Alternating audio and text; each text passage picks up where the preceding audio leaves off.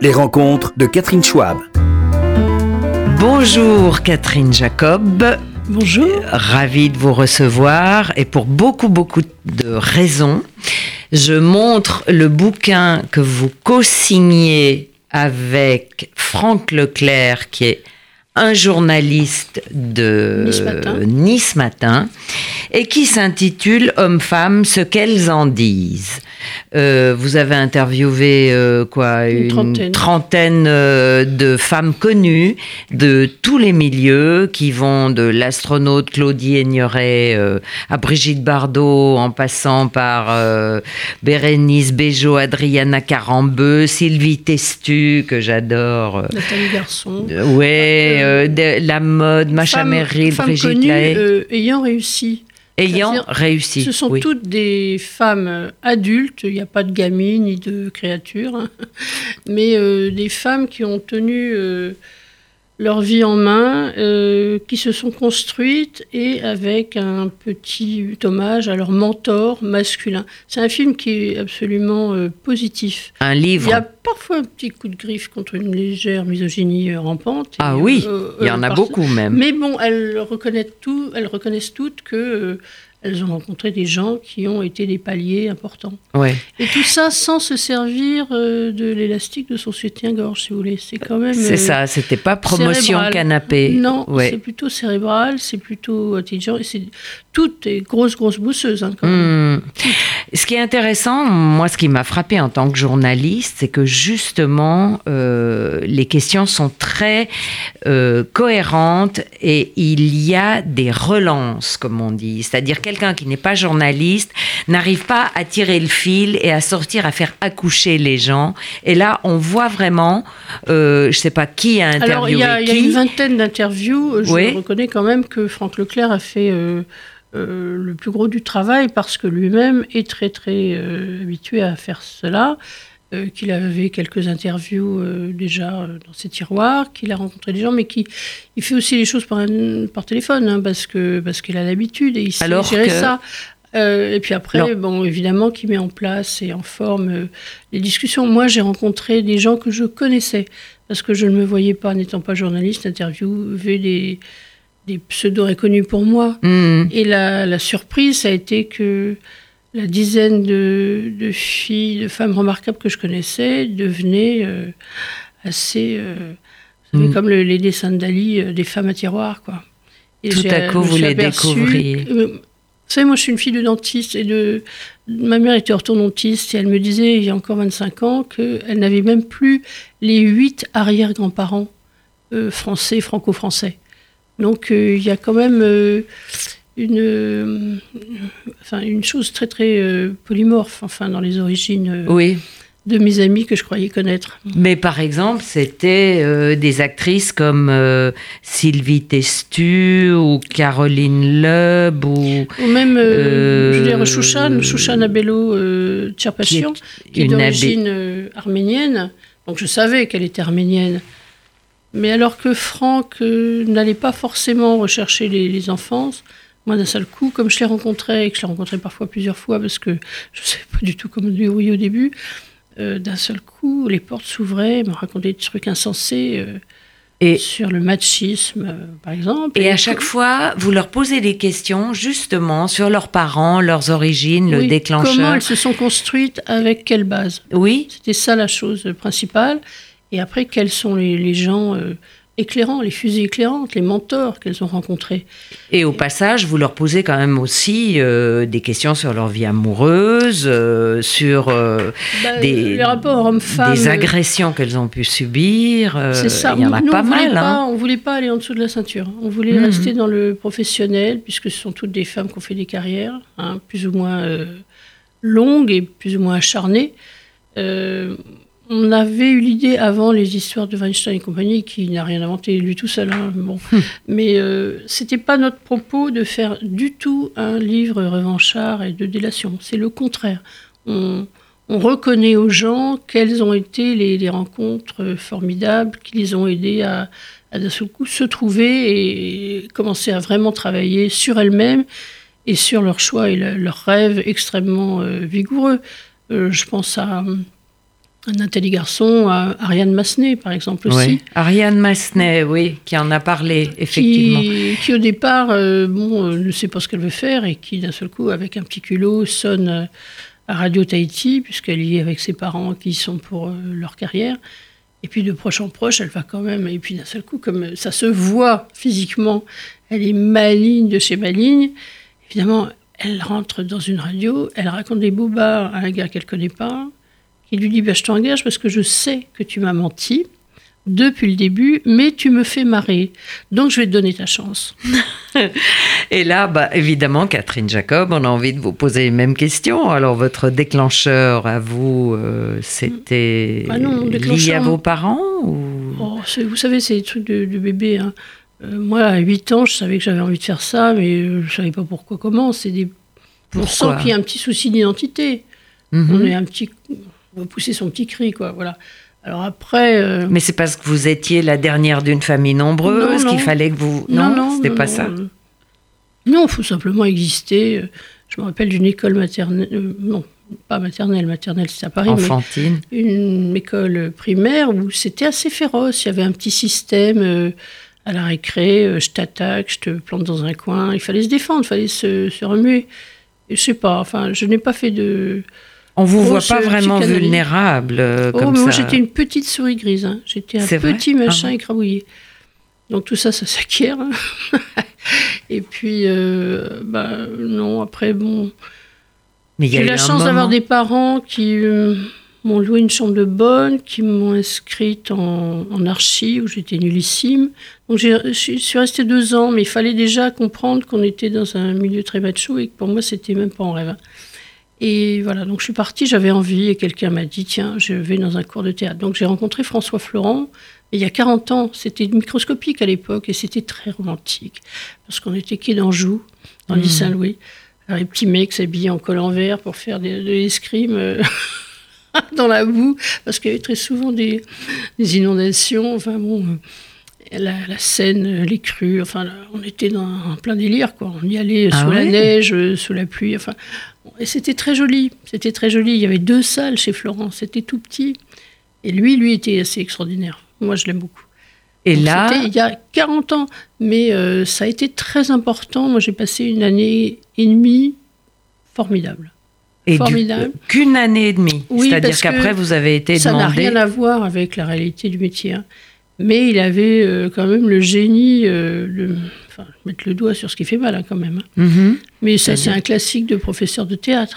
Papa, maman, blablabla. Bon, et puis après, il y a les copains qui se marrent, qui se foutent de vous dès que vous montez sur scène. C'était très, très mignon. Ah, mais c'était une initiation. Il fallait vraiment passer par le feu. Mais d'ailleurs, lui avait un truc. Il faisait réciter, comme on pouvait, une fable de La Fontaine.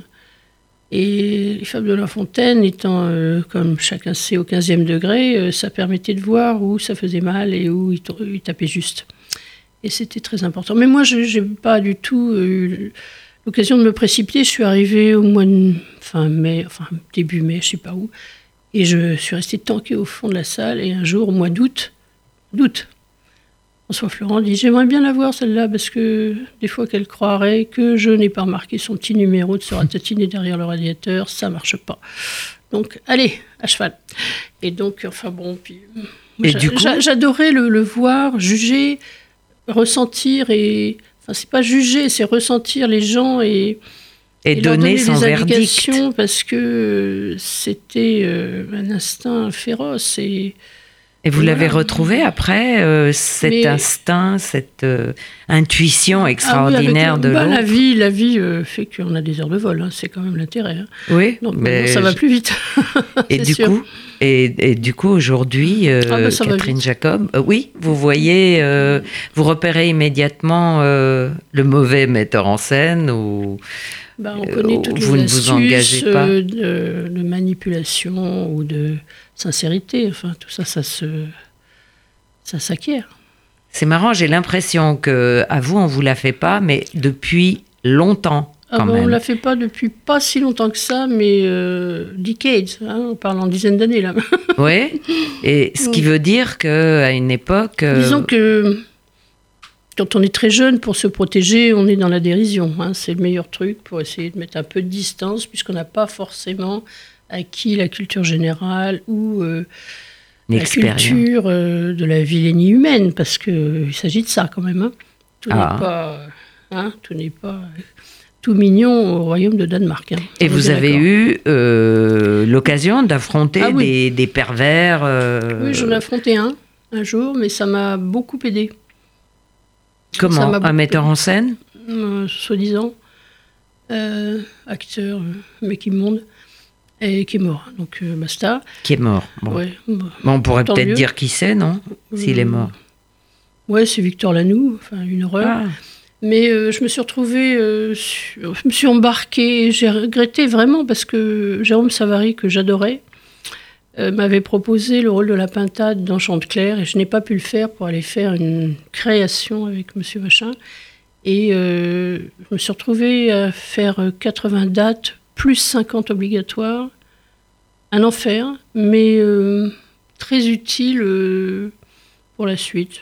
Mais ça s'appelle faire ses classes. Hein. Oui, je comprends bien. J'étais déjà une grande fille, hein, j'avais 38 ans.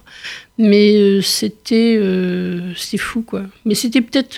ça veut dire quelqu'un d'égocentré qui veut s'arroger l'attention. Non, c'était... Qu'est-ce que... Vous savez, moi, j'ai eu très peu de conflits, en fait, professionnellement.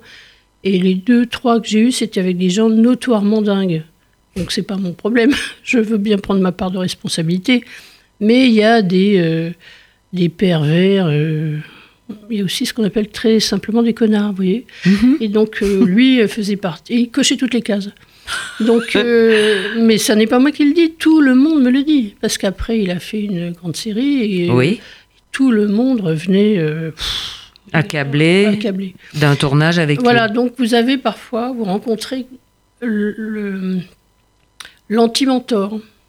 Oui, voilà. Celui qui cherche à vous... est le contraire de ce qu'on essaie de développer dans le bouquin. Voilà. Oui. L'anti-mentor, finalement, consiste à être un bon petit soldat, et on est chez les Marines, et puis marche ou crève.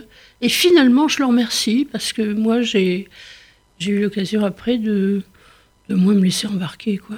Ah, je vois. Et du coup... ils cochaient toutes les cases, donc c'était très pratique. J'en ai pas manqué une. Hein. Mmh. Enfin, si une, parce que j'y suis pas allée. Hein. J'ai jamais cédé à quoi que ce soit. Mais c'était quand même... Enfin, au théâtre, c'est particulièrement fou, hein, quand même. Hein. Vous trouvez que ce genre de cas pathologique est fréquent? C'est très, très abrutissant, hein, tous les jours. Voilà. Oui. Mais sur un tournage, on m'a raconté des trucs de fou. Hein, avec De Niro et que j'adore, qui est absolu. Enfin, on a pas eu l'occasion Il a eu l'occasion, lui, de susciter des comportements de dingue, de petits machos qui croyaient pouvoir... le dominer, le mater. Se mesurer à lui. Enfin, c'est totalement ridicule. C'est pas lui qui s'est montré imbuvable. Je sens rien. Mais si vous voulez, il y a toujours des réactions de compète, de rapport de force, de dominant-dominé. Et moi, il n'était pas question, en tant que nana, d'être dominée par quoi que ce soit. Et d'ailleurs, parmi mes questions, c'est une chose que je voulais vous demander, entre seul sur scène, comme je vous ai vu assez récemment dans Madame, où vous étiez... Alors là, c'est un monologue de Rémi De Vos, et c'est un fil rouge pour lui, il voulait parler... de l'horreur du XXe siècle, c'est-à-dire le tout début, et puis après il y a les petits poilus, il y a les choses comme ça, et puis la mauvaise rencontre, et puis bon, c'est une femme qui n'est pas protégée, ça n'est ni une infirmière, ni une bourgeoise, ni une petite institutrice, c'est une petite bécassine, mais qui a un sens de la survie assez développé, donc elle va avoir tous les plans foireux possibles. Et puis surtout, ça se termine, un de ses fils est, pendant la guerre d'Algérie, probablement un tortionnaire. On ne sait pas encore. Enfin, c'est évoqué. Mm-hmm. C'est-à-dire qu'elle a 2 enfants avec un poilu à qui on a coupé les morceaux. Elle les plante. Ils vont s'entretuer plus tard pendant la guerre de 40. Mm-hmm. Et puis elle va faire la mauvaise rencontre qui fait qu'elle va devenir pute et madame, maîtresse de maison. Mm-hmm. Mais c'est pas une histoire de prostitution, c'est une histoire de fil rouge à travers un siècle qui n'épargne en aucune façon des femmes qui n'ont aucun moyen de protection. Exactement.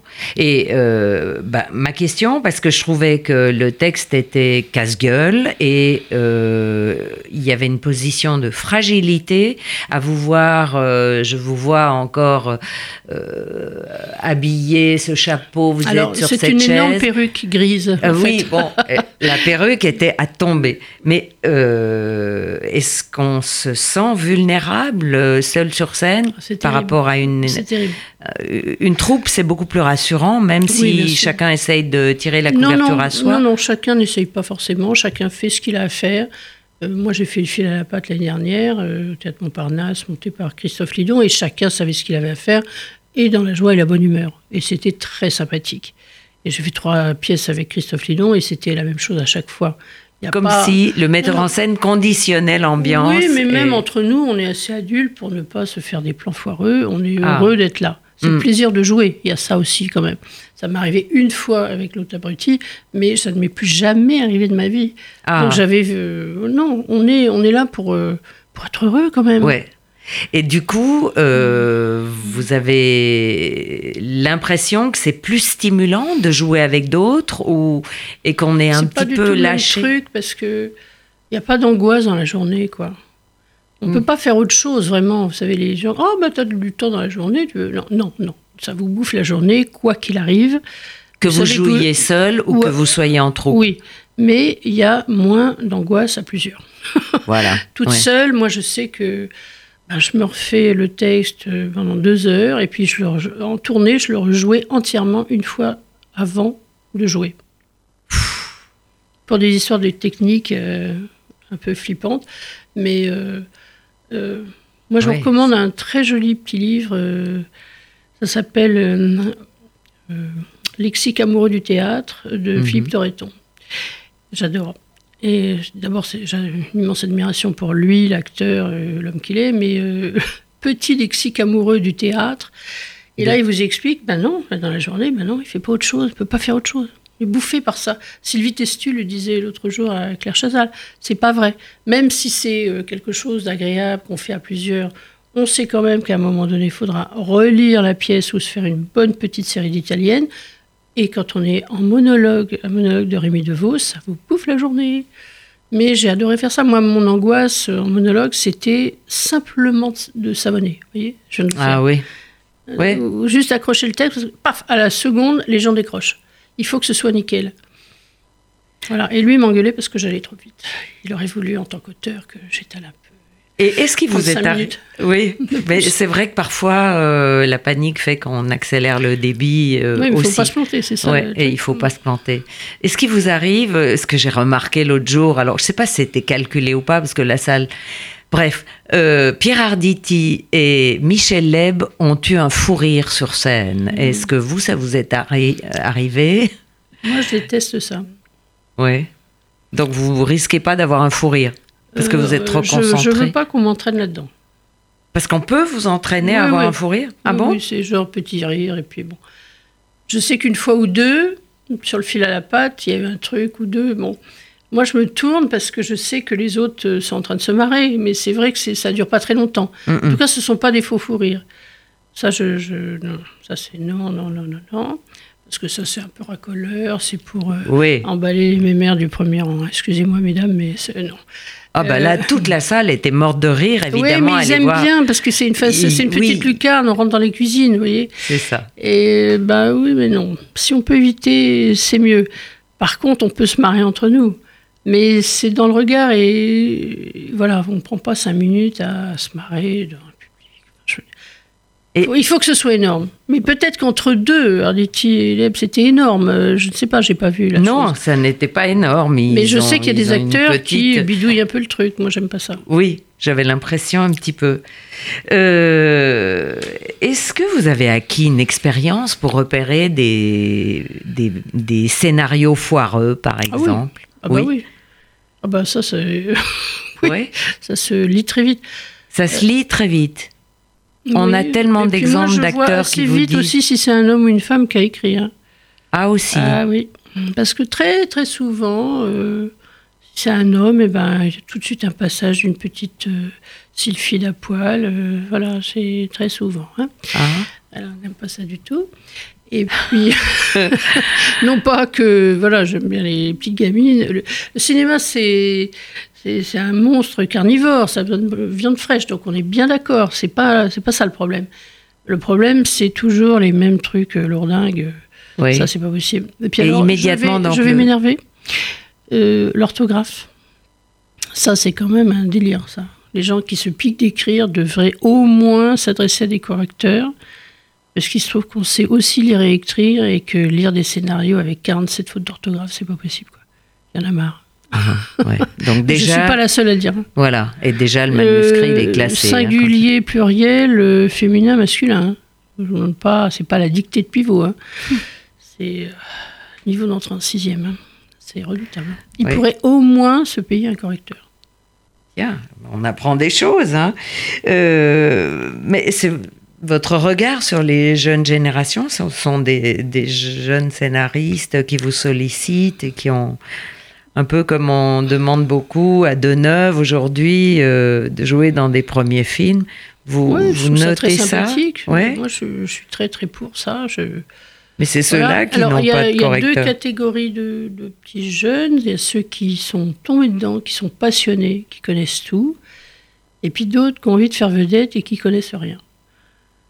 Alors, si vous n'avez pas de culture générale et du moins un peu spécialisée dans ce que vous voulez faire, rattrapez-vous, quoi. Mmh. Et là, vous leur faites la leçon je la fais, là. Oui, je la fais, oui, voilà, culture générale, s'il vous plaît, le minimum. Et de Mais fait... parfois, il y en a qui sont très, très pointus. Hein. Mmh. Voilà, je ne généralise pas. Vous avez... Faire attention à ne pas connaître des gens... Moi, j'ai travaillé avec une petite actrice que j'adore. Je ne connaissais pas Robert Mitchum, si vous voulez. Mmh. C'est incroyable. Ouais. Un autre ne connaissait pas John Wayne. Enfin, bon, je ne demande pas des références, mais au moins une vraie curiosité, quoi. Ouais. L'idée, ce n'est pas de passer à la télé. L'idée, c'est de savoir de quoi on est nourri. Oui. Très juste. Il y aurait beaucoup à dire d'ailleurs sur toute cette carrière télévisée que vous continuez de mener, tambour battant. J'ai une question quand même sur votre nom. Il nous reste 3 minutes pour terminer l'émission, mais vous appelez Jacob oui. et... De mon père, Joseph Jacob, breton bretonnant. Et oui, ça n'est pas qu'un sketch d'Elikaku. Voilà, donc vous n'êtes pas juive. Je ne suis pas juive, je suis extrêmement solidaire. Je me tape un petit antisémitisme larvé de temps en temps. Parce qu'on vous prend pour... C'est genre... d'office, on me prend d'office pour une Jewish princess, ce qui est absolument faux. Et la phrase qui tue, c'est « Ah ben, pour vous, forcément ». Pour vous, feuge, forcément. Ouais, forcément. Alors là, on peut s'attendre à... Enfin bon, c'est un moyen extrêmement rapide. Je peux réagir, en même temps, c'est un des moyens les plus rapides pour voir où sont les imbéciles. Voilà, c'est un détecteur de conneries. Hein, voilà. Je précise que les Jacobs de Bretagne ont parfois une origine probablement de Jacobites, parce que c'était des partisans de Jacques de Stuart. Et tous ces gens-là ont pris une pâtée monstrueuse. Donc de Grande-Bretagne. En 1780 et quelques, 82. Bon.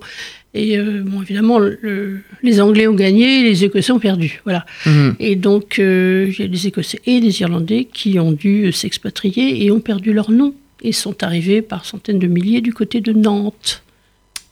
Et tout ça a remonté et fait des petits en Bretagne. Mmh. Et il y a 200 000 personnes qui s'appellent Jacob en Bretagne.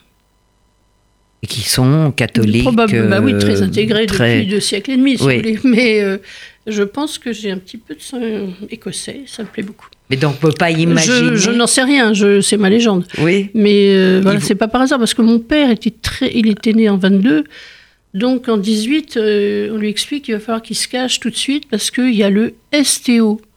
Il n'y avait aucune notion... d'antisémitisme. Le STO, c'était le service travail obligatoire où des petits gamins de son âge étaient enrôlés de force pour aller travailler en Allemagne. Et lui, il m'a toujours parlé de ça. Il m'a toujours parlé de sa terreur du STO. Il n'y avait aucune conscience de rafle antisémite. Et donc, lui, il s'est caché 4 ans. Et un jour, il était à Rennes, il était étudiant, et sa logeuse lui dit « Ah, vos amis sont passés vous voir ». Il a compris que c'était peut-être le policier français, je ne sais pas, qui venait chercher un petit gars qui s'appelait Jacob pour l'intégrer au STO. Et c'était bien plus grave que ça, bien sûr. Mais lui, il n'avait pas la conscience de ça à l'époque. On ne savait rien. En Bretagne, ce n'était pas aussi aigu que dans les grandes villes, les choses comme ça, voilà. Et moi, il m'a toujours parlé de ça, de sa terreur du STO qui lui a fait échapper à des rafles qui n'étaient pas du tout du même niveau, quoi. Et vous-même, plus tard, ces allusions déjà, on s'est intéressé à la chose, on a lu des livres, oui. Voilà. Un peu de culture générale, puisqu'on n'est pas juif, mais qu'on s'intéresse. Et voilà, moi j'ai eu... Il était associé à un monsieur qui s'appelle Setbon, mais il n'avait pas fait le joint, lui. C'était Tintin, mon père, une espèce de naïf comme ça. Et moi, j'ai une amie dans la vie qui est metteur en scène qui s'appelle Anouche Setbon. Donc ça me fait marrer, c'est des raccourcis de la vie. Oui. Et de fait, c'est une façon assez intéressante sociologiquement de voir où en est l'antisémitisme. Ah ben, pour ça, vous, c'est un détecteur. C'est incroyable, vous êtes aux premières loges. Oui. Mais maintenant, je le dis, mais avant, je laissais venir parce que je trouvais ça tellement fou et imbécile et inculte. Oui. Et tendance à penser que... Mais les Juifs sont plus malins que les autres. Oui. Je le pense. Je pense que vous avez très bien fait de le dire et de le faire savoir. Mais je partage bien cet antisémitisme larvé. Oui. C'est le triomphe de la connerie qui ne passera pas. Bravo, bravo Catherine Jacob, merci 1000 fois d'être venue, c'est toujours un moment riche avec vous. Et donc je montre votre livre qui est génial, interview formidable de femmes formidables. Merci. À bientôt, merci. Au revoir. Les rencontres de Catherine Schwab.